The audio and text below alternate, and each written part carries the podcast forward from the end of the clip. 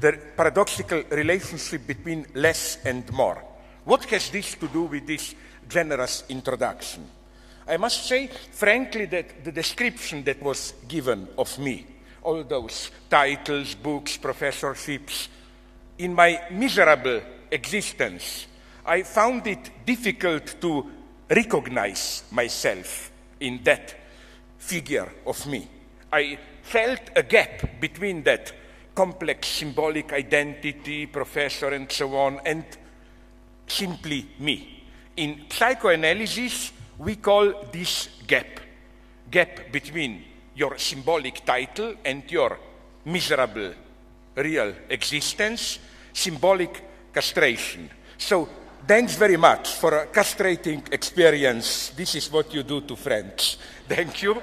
Uh, now, what has this to do with more and less?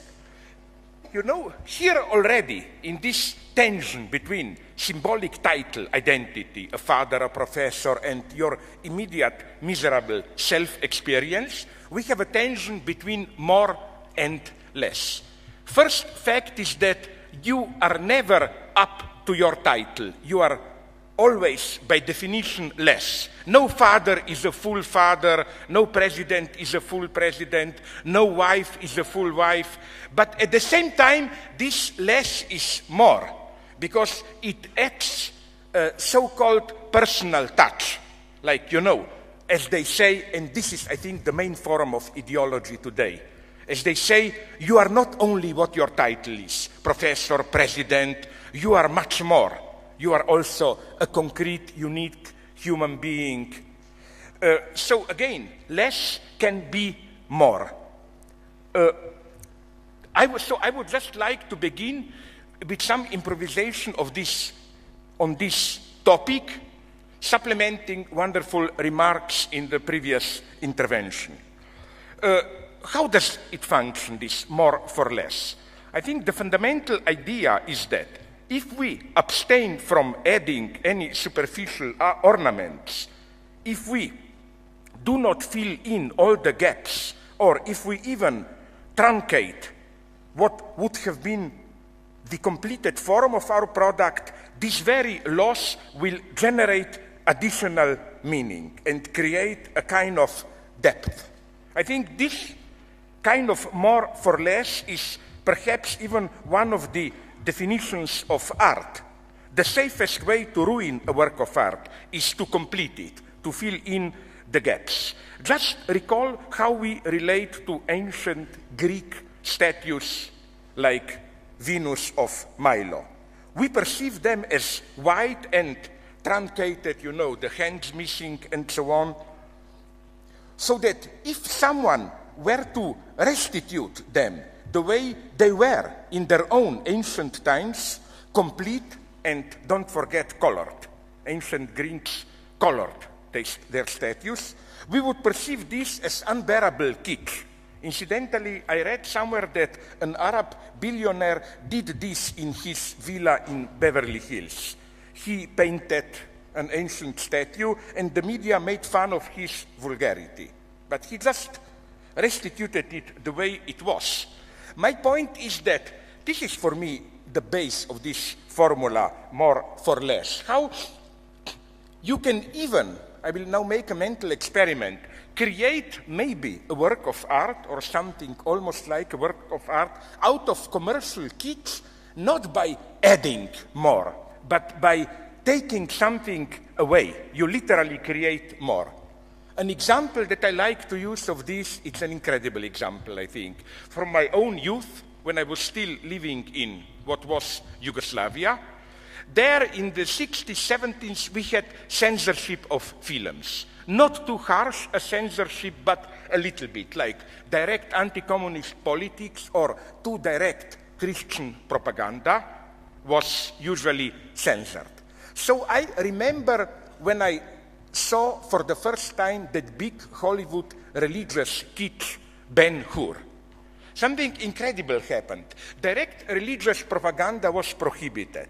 So, you know the story. Ben Hur conflict with the Roman consul of in conflict, then his wife and, uh, uh, sorry, his sister and mother are got plague are uh, there in a camp and he, in the famous race, he beats the evil Roman who tells him at the end, yeah, you may have won here, but your mother and sister are there, and so on. Then we see him desperate, alone on the stadium. Then the story goes on. Jesus Christ, he gives him water on the way of the cross, and at the end, the miracle, mother and sister are cured, come back to him. Now, what the censor did is that uh, immediately after the most famous scene of the film, the great horse race, when Ben Hur confronts his enemy who tells him, You think you won, but at the same time you lost, your mother, sister are still alive. We see Ben Hur walking alone, desperate on the stadium, end of the film. It was just censorship, because what happens afterwards is directly Jesus Christ, this was prohibited. But then something miraculous happened. This reduction made out of uh, religious propaganda, almost a work of art. Instead of simplistic stories celebrating religion, we get a kind of desperate existential drama where the moment of your triumph is the moment of your loss, and so on and so on. I think it's a wonderful example of this less is more. Of course, without intending it, but by his censorship, less, the stupid censor added something more. And the opposite example, since we are here in the city where Hemingway was often. You remember The Ultimate Kids, the famous Hollywood film Killers, which is based on a Hemingway short story of the same name. There, Hollywood did the opposite. You know, in Hemingway's story, which is just less than 10 pages, two killers come to a city to kill one of their gang who escaped from them, and it's a total mystery. It remains totally open in the short story why was this guy who was tracked down to be killed so desperate that he even didn't want to escape the murderers? He simply accepted his death. Why? What Hollywood did is then added one hour and a half flashback femme fatale. It fills in the gap. I claim ruining the story. But this is the good aspect of it. In what sense? More for less. We get it in art. But surprisingly, or not so surprisingly, we find a similar logic of more for less also in the consumerist universe of commodities, where less is the proverbial one cent subtracted from the full rounded price. You know, for example, products always uh, cost 4.99, never 5. That magic one cent is the less. And more the no less proverbial surplus that we get for free, known, for example, to all of us who buy toothpaste. You know how usually the top quarter of the toothpaste tube is painted in a different color with large letters announcing you get one third more for free. Well, my idea is can I get only that top third for free? The catch is, of course, that the full product, which sets the standard for this more or less is fictional. We never get to see a toothpaste without this surplus and with the price simply full five. A clear sign that the reality of this more for less is less for more, of course. So, how does uh, this uh, commodity logic function? Let me evoke another product which in incidentally reminds me of many postmodern famous works of architecture, a very modest product, so-called Kinder Surprise. You know it. Empty chocolate eggshells wrapped up in colored paper, and after you unwrap the egg and crack the chocolate shell open, you find in it a small plastic toy or something to confront. I think this is a nice example of more. You obviously get less, the void in the middle, but that to fill in that less, you get more, the surplus. The surplus. That's, I think, how commodities work. You always get more for less. Less, not full of chocolate, but more, uh, uh, more the stupid toy. As a psychoanalyst, I can offer you an easy and I think convincing explanation of this reversal. That is to say, of how less can produce more. It is what Jacques Lacan called the surplus in the mechanism of surplus enjoyment. Take a typical obsessional masochist. You have a certain desire or indecent, illicit that makes you guilty, that you experience as illicit desire, pleasure, and you want to repress it to punish yourself for it. For example, when you have certain dirty thoughts, I don't know, you start to pinch yourself, or if you are more a fanatic, to whip yourself. But then you immediately see what happens. These measures of repression, of self punishment, themselves become a source of new pleasure. You cannot escape it. All of a sudden, you start to enjoy the, enjoy the very measures which were destined to thwart, to block your enjoyment. Or, to put it in more theoretical terms, uh, the very renunciation to a pleasure turns into the pleasure of this renunciation. The regulation of pleasures turns into a pleasure of regulation. Everybody knows that in this sense, erotics and bureaucracy are intimately connected. This is always my advice, not that I'm good at this, to my friends who claim I'm too shy and this renders me impotent when I have to perform in a sexual act. I tell them, just don't believe that Buddhist bullshit, you know. Be spontaneous, just do it. I propose them the solution is the bureaucratic solution. Sit down with your partner and treat it as a complex bureaucratic task. Just write down. First, you kiss me here, then you put the finger there, and then you have a debate. The lady said, No, I want your finger there, and so on. And all of a sudden, you will get caught into this totally non erotic bureaucratic procedure. It will become a source of additional sexualization. So, again, uh, referring to the uh, to, the, to Mark, the previous speaker, I would say that the whole point of human sexuality is that all truly authentic human sexual pleasure that we get is this kind of excess pleasure. There is no zero, I would even extend this logic of ground and excess to sexuality. I mean, only animals, maybe, even there I doubt, have direct sexuality. You see your partner, you just, boom, maybe if needed, with a, with a stone hammer on the head, you just do it. Maybe animals can do like this. But with us, humans, Sexual pleasure is always a pleasure in excess. There is no zero level sexual pleasure. Uh, again, in this sense, a, a, mechanism which even defines being human. This less is more. Every form of more, transcendence up to divinity, is grounded in a less.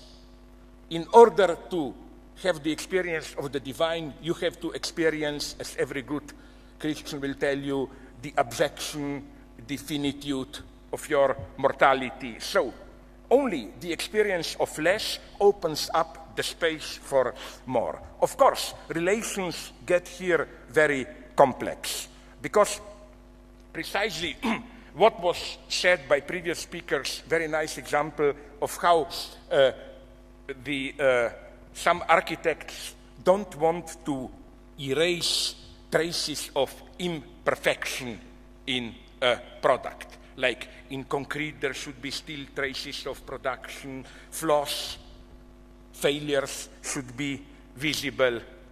True, but even here, I think things get complex because the, the problem is that if you imagine modern industrialized production, it is much easier to build a perfect surface building without flaws.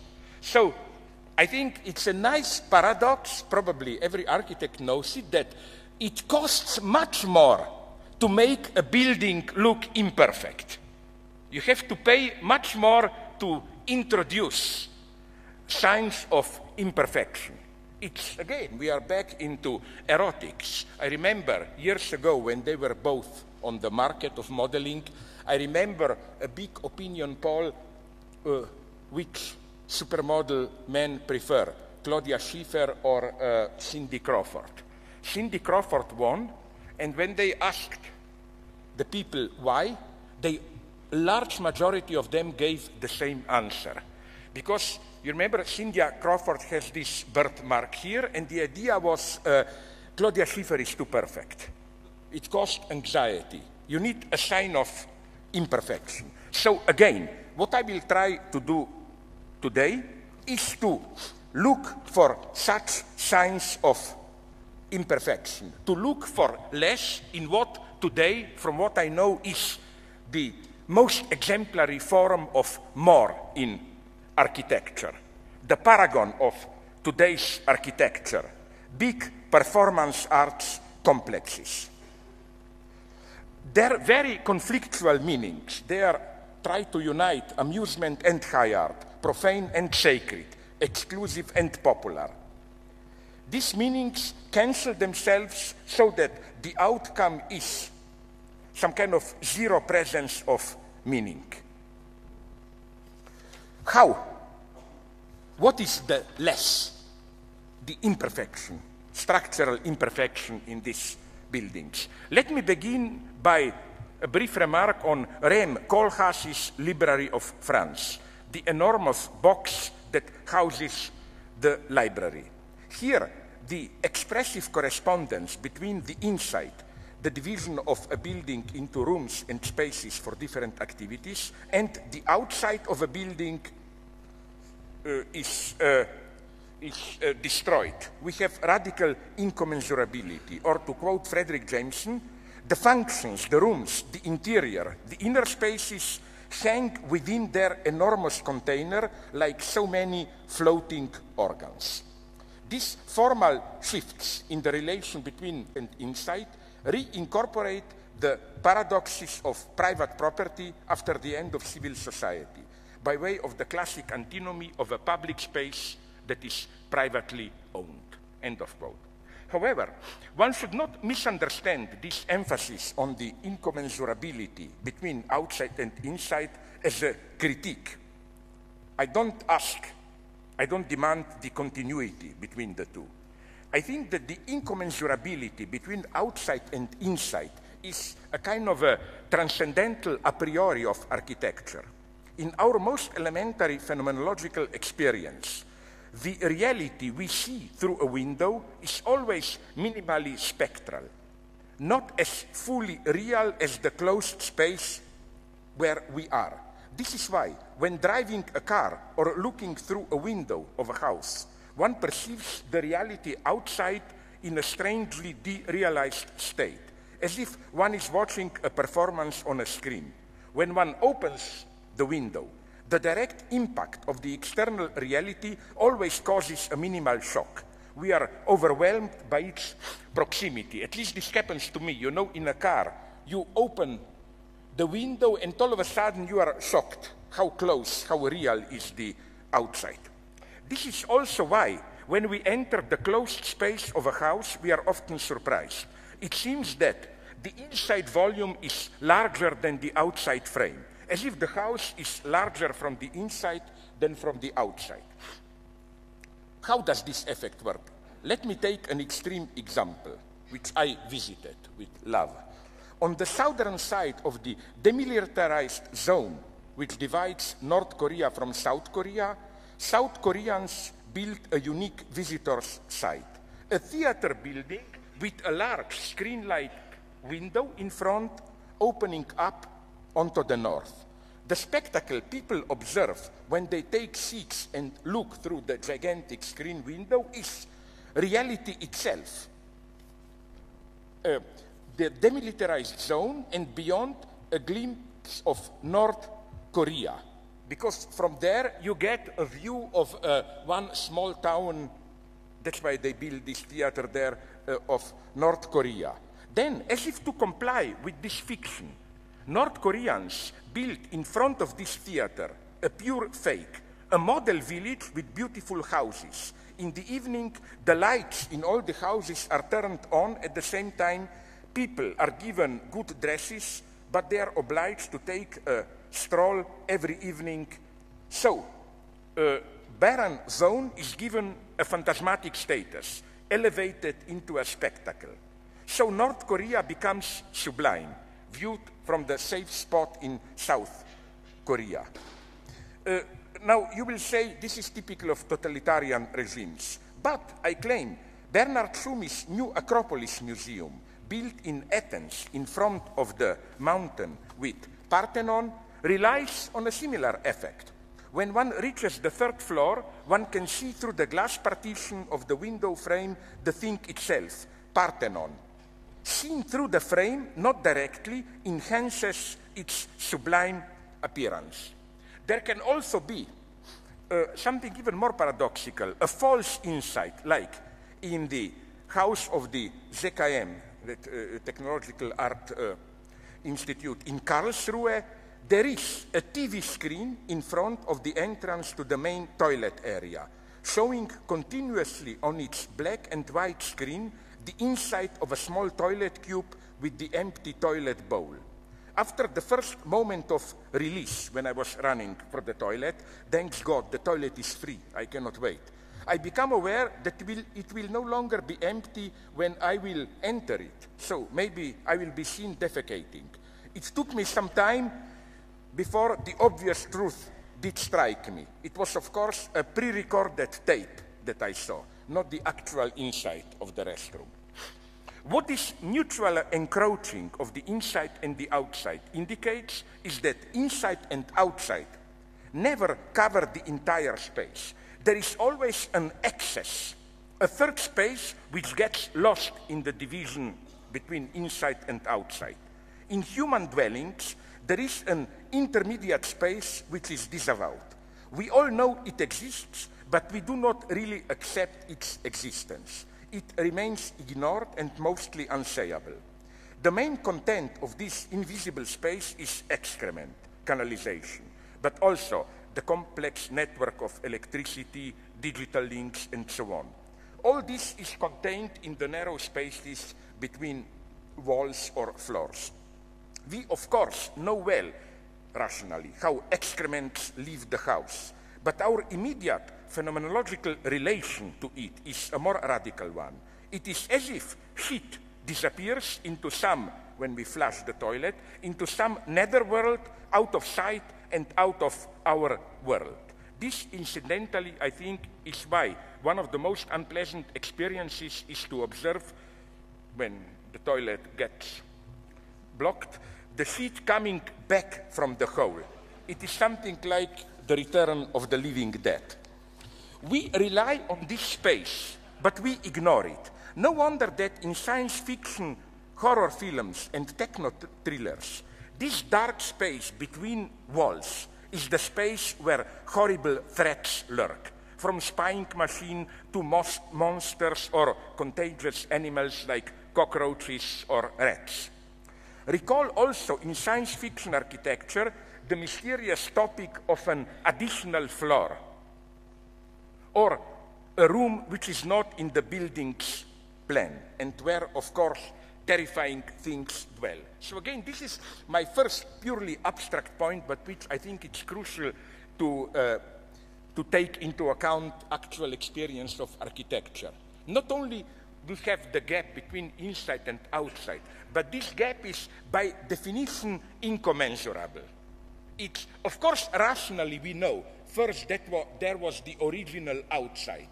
Then we carved out isolated part as inside. But again, to refer again to Mark, outside only becomes outside viewed from the inside. So we never can have a position of meta language up there when we can see it all. When we think we draw a line, we don't see that third mysterious space. So, back to performance arts complexes. Uh, uh, this gap between inside and outside and the third space, they exemplify it perfectly, I claim, with their famous gap between skin, what some architects call skin and structure. What are the basic architectural versions of this gap? The zero level is presented in some of Koolhaas buildings, like the above mentioned project for the Library of France.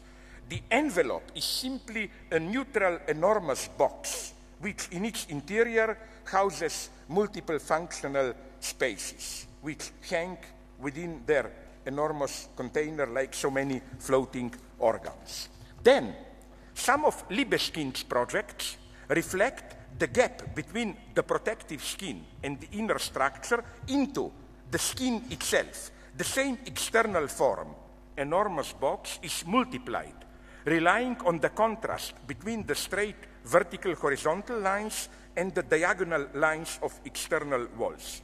The result is a hybrid effect as if the same building is a condensation of two or more asymmetrical cubes, as if the same formal principle, a cube box, was applied along different axes. A weird tension and imbalance, a conflict of principles, are thus directly inscribed into the forum. The next step is the minimal aestheticization of the external container. It is no longer just a neutral box, but a round shell protecting the jewel inside. Formally, the contrast between outside and inside is usually the contrast between the roundness of the skin and the straight lines of inner structures. A round envelope, an egg-like cupola, envelops the box-like vertical horizontal, horizontal building or buildings inside, like the giant teacups of the Oriental Arts Center in Shanghai, or by the same architect Paul Andreu, the National Grand Theater of China in Beijing, with its giant metal glass tower, an eggshell protecting the performance buildings. One can effectively claim that the National Grand Theater of China is a gigantic Kinder Surprise egg.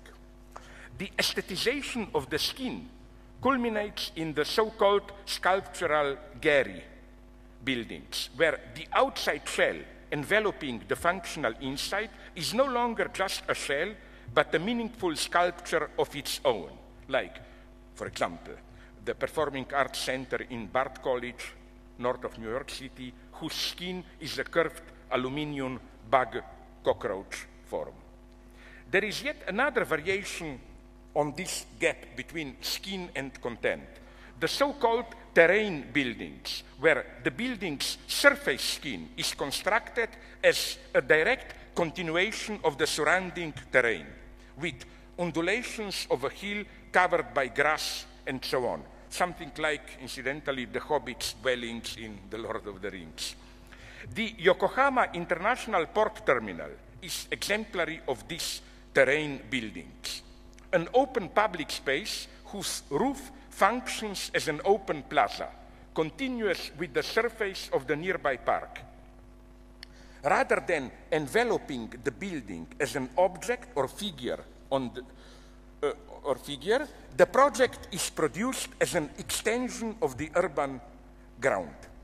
The Yokohama terminal can thus be seen as the extreme case where, in a way, the whole inside of the building is reduced to a kind of interstitial space between the skin envelope, the green or wooden surface, and the body of the earth, squeezed in the flattened domain between the two. Not surprisingly, the actual effect of such buildings is the very opposite of the intended naturalization, seamless immersion into natural environs. Nature itself is derealized. It appears as if natural surface of grass is an artificial skin concealing a complex machinery. The central mystery of performance arts venues is for me the mystery of this redoubling. Why a house within a house? Why does the container itself has to be contained? Does this sometimes freakish display of inconsistency and excess not cry out loudly, functioning as a symptom. What if this redoubling renders the contradiction of public space, which is privately controlled, of a sacred space of art, which should be open to profane amusement? Alejandro Zaera Polo's ongoing work on the concept of architectural envelope is focused on the border between outside and inside, instead of the, instead of the internal organization of the inside. Polo defines envelope as the membrane which separates the inside of a building from its outside.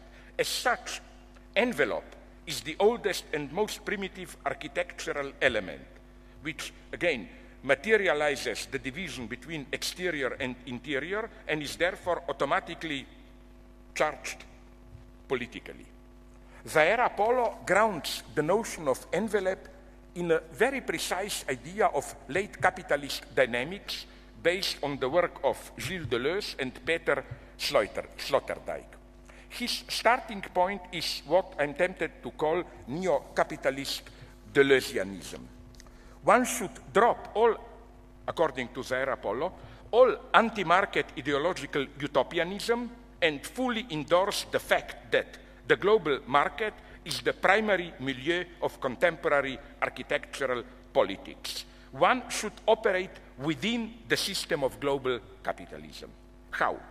The main feature of globalization is the unheard of unleashing of the powers of deterritorialization, the process described long ago by Marx in the famous passage of the Communist Manifesto. Quote, all fixed, fixed fast frozen relations with their train of ancient and venerable prejudices and opinions are swept away. All new formed ones become antiquated before they can ossify. All that is solid melts into air, all that is holy is profaned. End of quote. This, however, does not mean that everything is gradually turning into a formless social slime. Deterritorialization itself creates the need for new modes of delimitation, which are no longer the old hierarchic fixed walls, but the multiplicity of envelopes, bubbles, containers of liquid reality. A quote from Zaera Polo. Globalization has propelled a set of spatial typologies primarily determined by the capacity to conduct flow.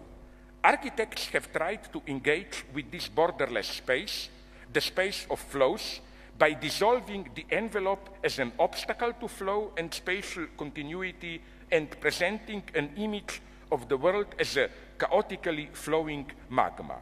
However, a new picture is emerging in the form of bubbles and uh, containers of liquid reality. End of quote.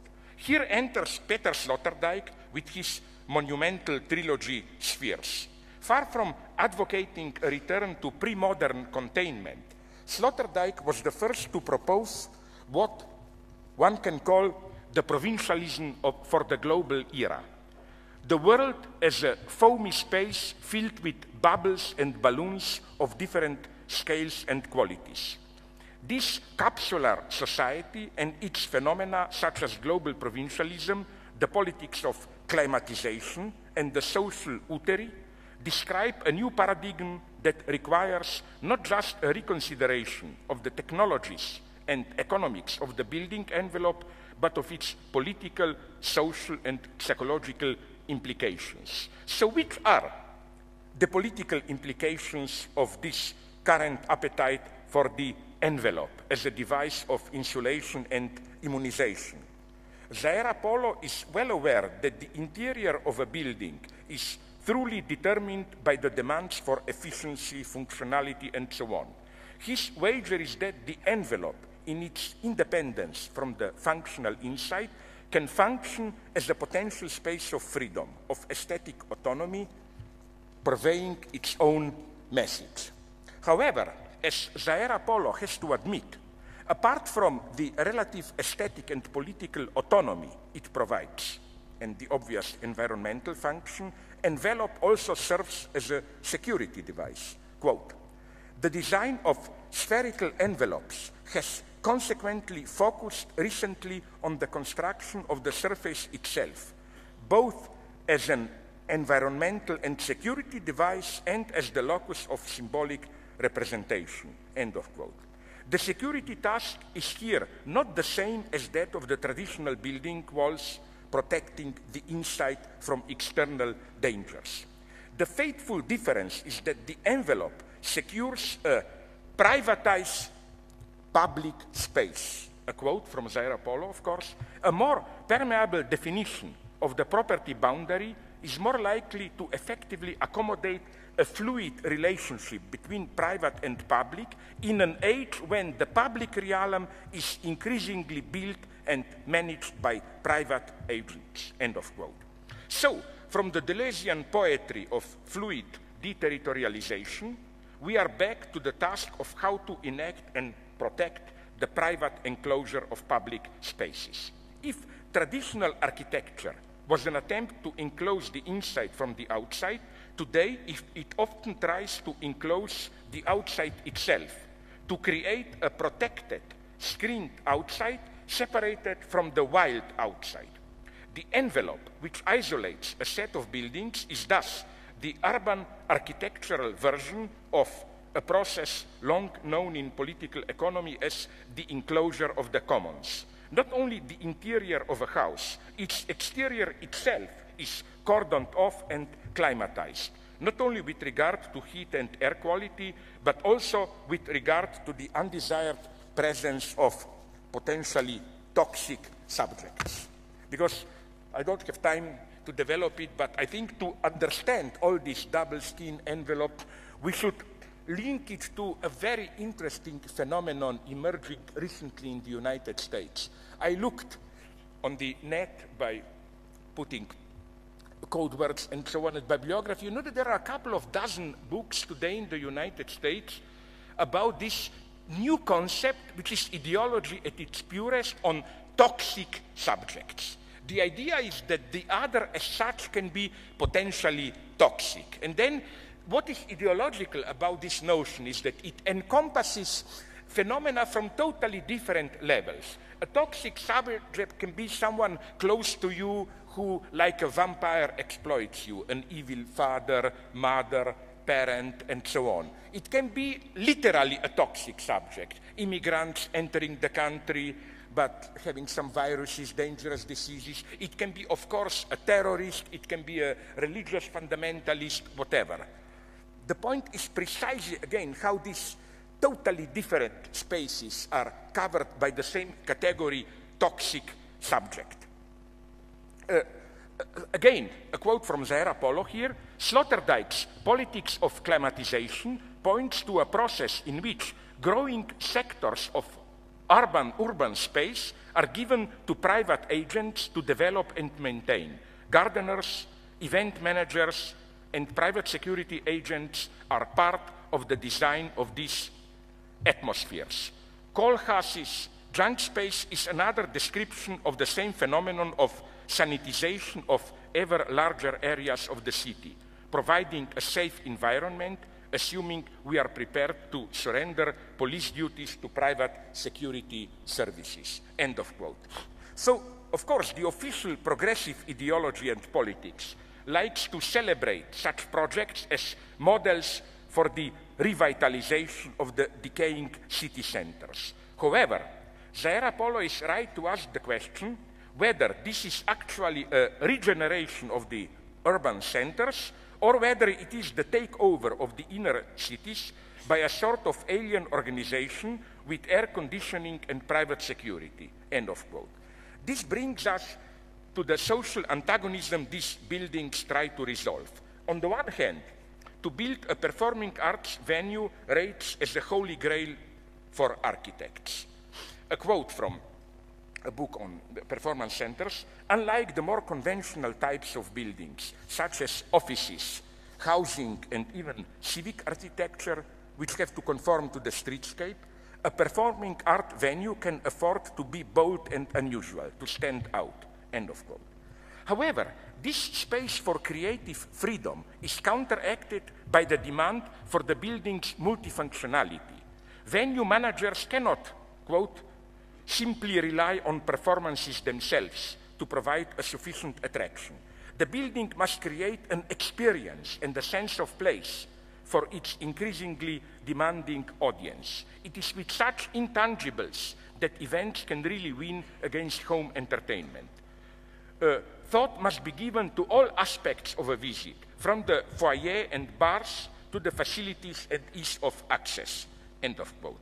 This demand, however, is not only financial, but I claim profoundly ideological. It reflects a cultural tension. The last quote from this book on performance arts venues.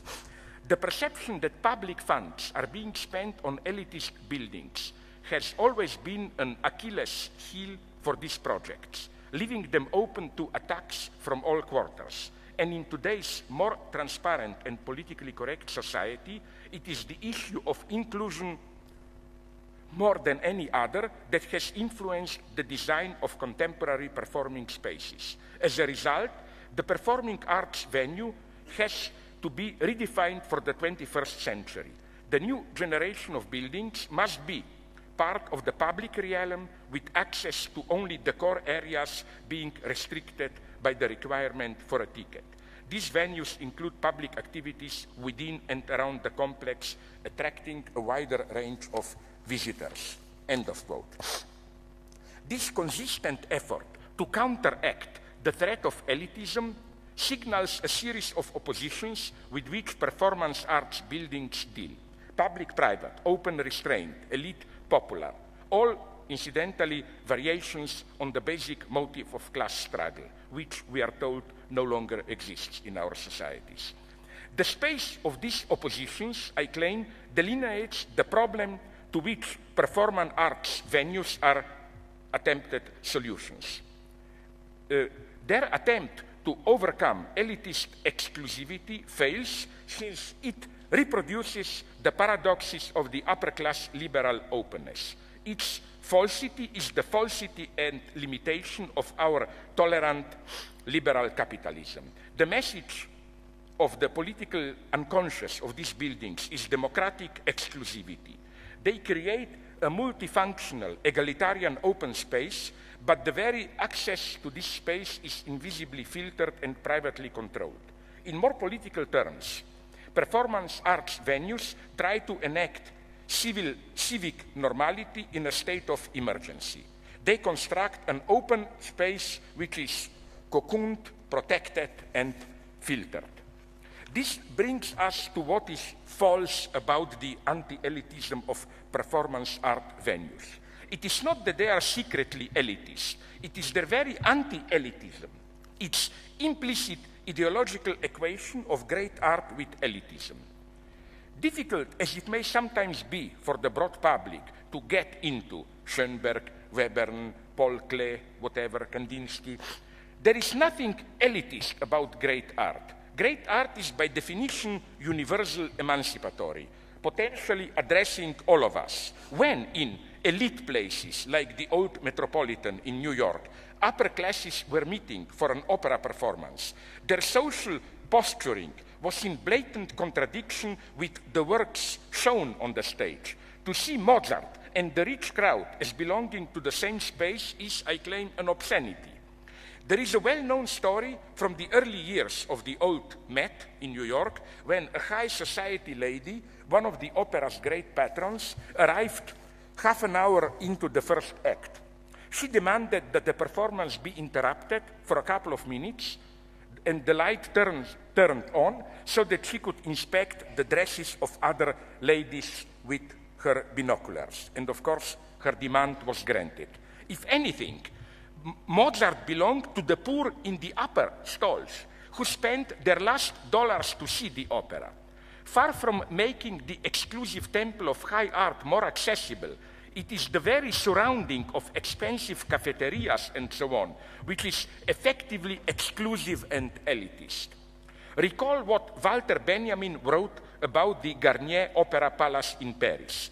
The true focus of the opera is not the performance hall, but the white oval staircase on which high society ladies display their fashion and gentlemen meet for a casual smoke. This social life was the true focus of opera, what visiting opera really was about. Or, in the terms of Lacan's theory, if the play on stage was the enjoyment which made the public come, the social game which went on on the staircase before the performance and during intermissions was the foreplay which provided the surplus enjoyment, which make, made it worth to come there. And of course, the whole game of pretense, again, the same game of less and more, was that one shouldn't admit this directly, you know. Although I would almost have admired it, this would have me, been for me a true elitist ethics.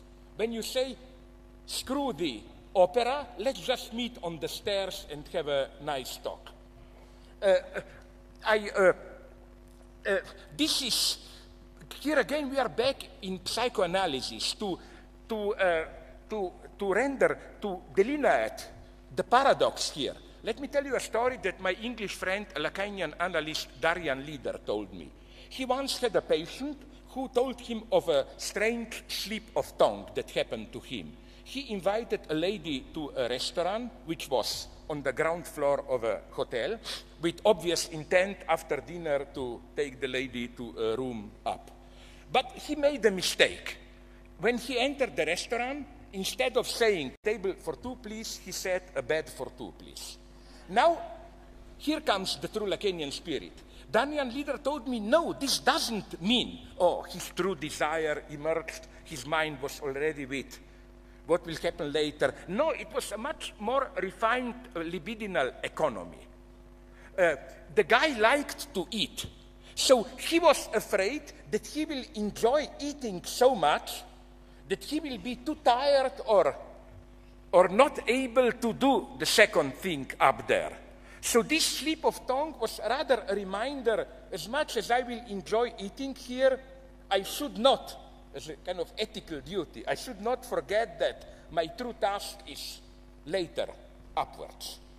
I mean, something the same, I think, goes in the, in the, in the Paris Opera. Bringing this logic again to its absurd extreme, one can imagine a building which would consist only of a gigantic circular staircase, with elevators taking us to the top, so that what is usually just a means, a path to the true goal, would become the main purpose. One goes to such a building to take a slow walk down the stairs. If this appears to you as a nonsense, remember that we have such a building, the Guggenheim Museum in New York, where basically it's one big staircase. You go up so that uh, you go later down. I cannot do it for the same reason that I hate, even if it's national sport in my country, that I hate skiing. You know, the problem of skiing is for me, you go up a mountain to come down. Well, why not stay down and read a good book? I have some problems there. Okay, but uh, so again, uh,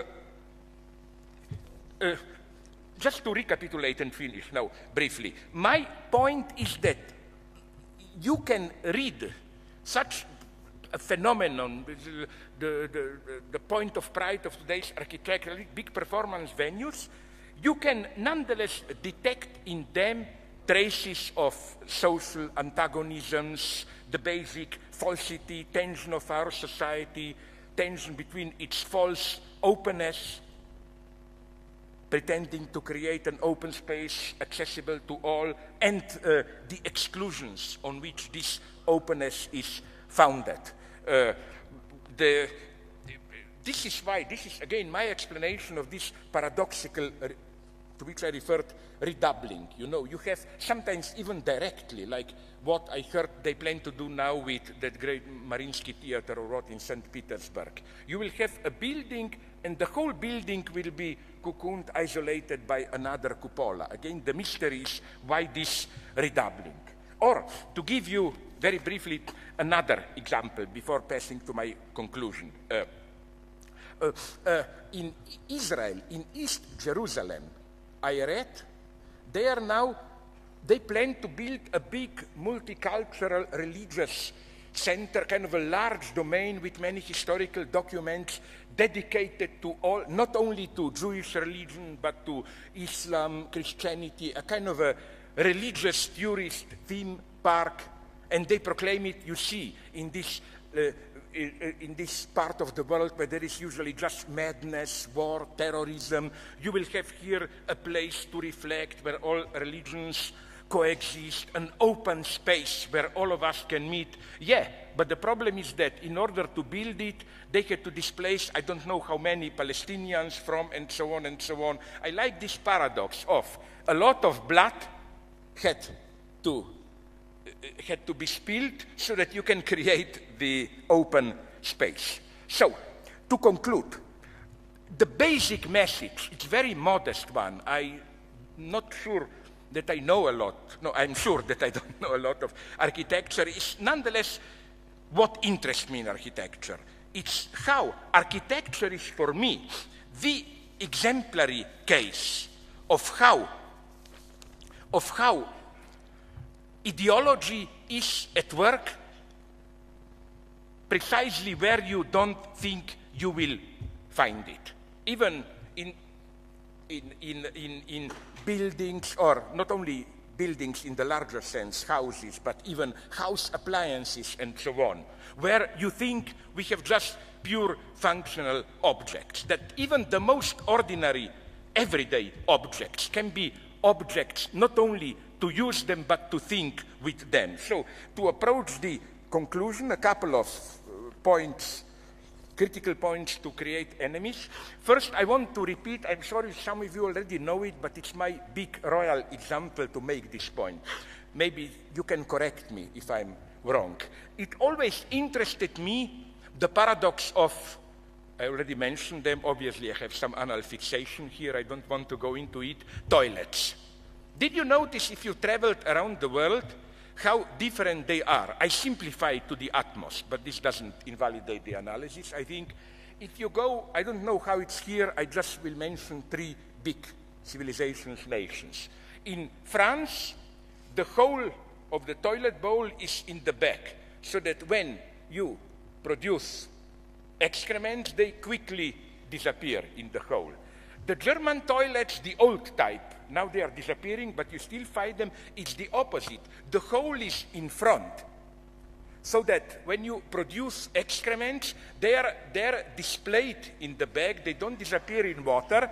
This is the German ritual, you know, you should every morning sniff, inspect your sheets for traces of illness. It's high hermeneutic. I think the original meaning of hermeneutic for Germany is maybe this. Then uh, in Anglo-Saxon world, United States, you get, you know, the toilet bowl which is full of water so that uh, sheet floats in it before it disappears. And then I asked many of my friends, architects, interior designers, why these differences? I, they, they gave me two books on the structure of toilets. Nowhere did I get an explanation. And then a wild speculation came to my mind. Do you know that from the late 18th century, uh, we have in Europe the idea of European Trinity. It's a racist idea. You are not in it. Uh, Italy is not in it. But the idea is that the three crucial European nations are France, Germany, England.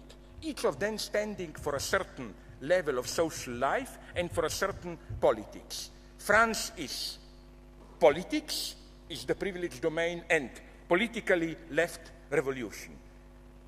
England middle of the road, liberal, moderate, and economy. Germany, metaphysics and poetry, and conservative. And my God, it did strike me, isn't this the key? In France, revolutionary approach. She, whole, sheet, hole for the sheet in the back, it should quickly be liquidated, like a kind of a guillotine. Uh, Anglo-Saxon, pragmatic, let it float, let's be rational. German, metaphysics and poetry. You observe it, you think, and so on. Okay, this may be madness, but you see what's my point? It's that something like this had to be at work to account even for such a common thing like the structure of toilets. So, because of this, because I claim meaning is always there, I also oppose the architecturally correct opposition between pure authentic function and so-called vulgar display of useless material, as they like to put it, a simple water pump against a gold tap, a simple object satisfying a vital need versus the excessive display of wealth. However, One should always be careful in such cases to avoid the trap signaled by John Berger in his book Success and Failure of Picasso, where he tartly notes that Picasso's blue period, quote, because it deals pathetically with the poor, has always been the favorite among the rich, end of quote. Anyone who knows real slums, like the Latino American favelas, and I did visit them, couldn't help noticing how the improvised slum buildings, even if made of remainders of corrugated iron and wooden patchwork, are full of often ridiculously excessive kitsch decorations, up to fake, of course, gold taps. It is mostly poor people who dream about gold taps, while rich people like to imagine the simple functionality of household equipment. A simple, lean water pump is how Bill Gates sees the way to help poor Africans, while the real poor Africans would probably embellish it as soon as possible with kitsch decorations. It's indeed as a saying popular among the poor who participate in carnivals in Brazil goes. Only the rich like modesty. The poor prefer luxury. Always remember this when you hear all that stuff about uh, aesthetic, sustainability, and so on. So I'm not even afraid of denouncing sustainability itself, the big mantra of ecologists from the developed country. I think it's an ideological myth, mostly based on the idea of self-enclosed circulation where nothing is wasted.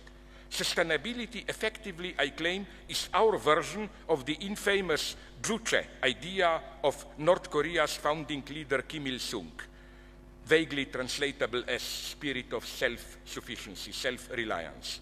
The problem is that nature is definitely not sustainable, but one big crazy process of producing waste where sometimes this waste is ex-opted used in some locally emerging self-organizations, like humans using oil, a gigantic waste of nature as their energy source. Upon a closer look, we can always establish that sustainability refers to a limited process which enforces its balance at the expense of its larger environs. Think about the proverbial sustainable house of a rich, ecologically enlightened manager located somewhere in a green isolated valley close to a forest and lake with solar energy, use of waste as manure, windows open to natural light, and so on. The costs of building such a house to the environment, not only financial costs, make it prohibitive to the large majority of people. For a sincere ecologist, the optimal habitat are big cities where millions live close to each other. Although such a city produces a lot of waste and pollution, its per capita pollution is much lower than the one of a modern family living in the countryside. How does our manager reach his office from his country's house? Probably with a helicopter to avoid polluting the grass around his house, and so on and so on. So this brings us now, really to conclude, to an unexpected result.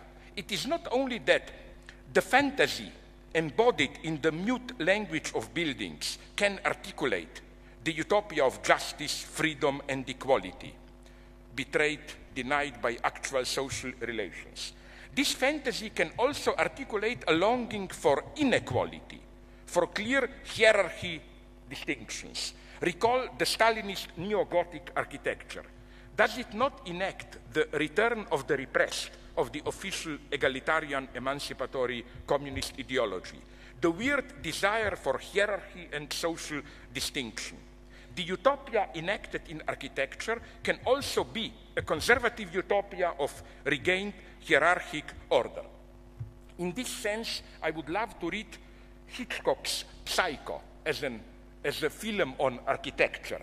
What, namely, what if you read this pathological figure of Norman Bates as a character split between two architectural houses, the old Gothic mother's house on the hill and the flat uh, motel beneath, uh, uh, beneath, closer to the, uh, to the highway. So the, uh, the paradox is that, again, it's split between Gothic traditions and modernity. So we can well imagine that would be my ironic version how the problem of Norman Bates could have been saved if someone like Frank Gehry would have built his model incorporating mother's house into a modern building so the poor uh, Norman Bates would not have to run up and down uh, all the time. So uh, again, uh, to really conclude now, just one page, don't be afraid. My, what I tried to do is simply to apply a little bit in a very amateurish way on architecture what I ironically like to refer as Donald Rumsfeld theory of knowledge. You remember who he was, the Minister of Defense, Secretary of Defense under the first George Bush presidency, who, when announcing the attack on Iraq, uh, engaged in a very interesting philosophical speculation. He says, justifying the American intervention, literally, I quote him, there are known knowns, there are things we know that we know. There are known unknowns, that is to say, there are things that we know we don't know. But there are also unknown unknowns. There are things we don't know that we don't know. I mean, it's very simple. No knows are things we know, and we know that we know them. Like in his case, Saddam is, was the president of Iraq, and we know that.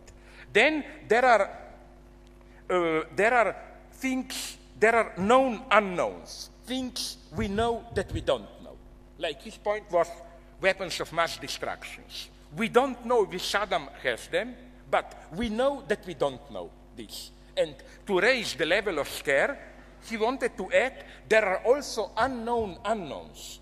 There are things that we even don't know that we don't know them. Like, what if Saddam has some ultra weapons we don't have any idea of? But if you are a little bit of a philosopher, did you notice how something is missing here? A fourth term. Known knowns, known unknowns. We know what we don't know. Unknown unknowns. Total other. What is missing is unknown knowns. Things that we know, but we don't know that we know them. Like, to put it simply, of course, it's not uh, true knowledge. Our unconscious prejudices that determine us, but we don't know about them. And here it's for me the beauty of authentic architecture, not authentic in any sense of artistic greatness. For example, again, let me return to my example of Stalinism. Of course, Stalinism, Soviet communism pretended to be a just egalitarian society. But the paradox is that if you just look at their typical architecture, you see out there in the mute language of buildings the extreme hierarchical spirit clearly embodied. I hope you appreciate this paradox. The, par the paradox is how, if you were just to say publicly what these buildings are saying, where you would have disappeared next day and never be seen again. But you see, that the paradox is that nonetheless, the social system, how should I put it, felt a pressure to articulate its truth. I mean, it was, it was nothing subversive to do a building which clearly embodies hierarchical spirit. You had to do it even. It was the official style, as it were. This and this was, of course, their unknown, sorry, their unknown known. They all knew it, but of course, for the public discourse, they had to pretend not to know it.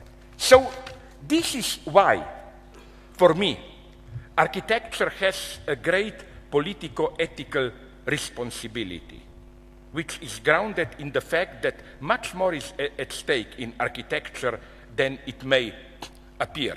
Remember, when you are building houses, you are also, like the unfortunate Soviet architects, you are also materializing not only public ideologies, but you go often without knowing, maybe, or maybe not yourselves, architects. You, you write there in stone even more, not just public ideology, but what the public ideology cannot say publicly the obscene secret, as it were, of the public ideology. to understand what went on in Soviet Union, it wasn't enough just to read official ideology. You read the official ideology and then you look at the house. Like you go to Lomonosov University to hear a talk and then you step out and you see the house and uh, the house tells you. Or today, again, you go to a performance arts center and you, ju- you just think about how it is structured, this difference between skin and the house inside. Now, I'm not saying that this is some kind of a totally enclosed situation where you can't do anything. No, there is always open space for struggle. For example, what I tried to develop is the idea which Stephen Jay Gould, to explain evolution, took from architecture, the so-called notion of spandrels, these empty, non-functional spaces which open up when you apply different structuring principles. And the idea is that these empty spaces, which have no function, you can use them as a space of freedom, imagination, and so on. So there is always a space for struggle. But just remember, and let me, what? Remember what? Let me quote just two lines from William Butler Yeats, very known romantic poet, uh, po- uh, uh, romantic poem. Uh, quote, I have spread my dreams under your feet. Tread softly because you tread on my dreams. End of quote. I think these lines also refer to architecture. So my warning to architects is, when you are making your plans, tread softly because you tread on the dreams of the people who will live in and look at your buildings. Thank you very much.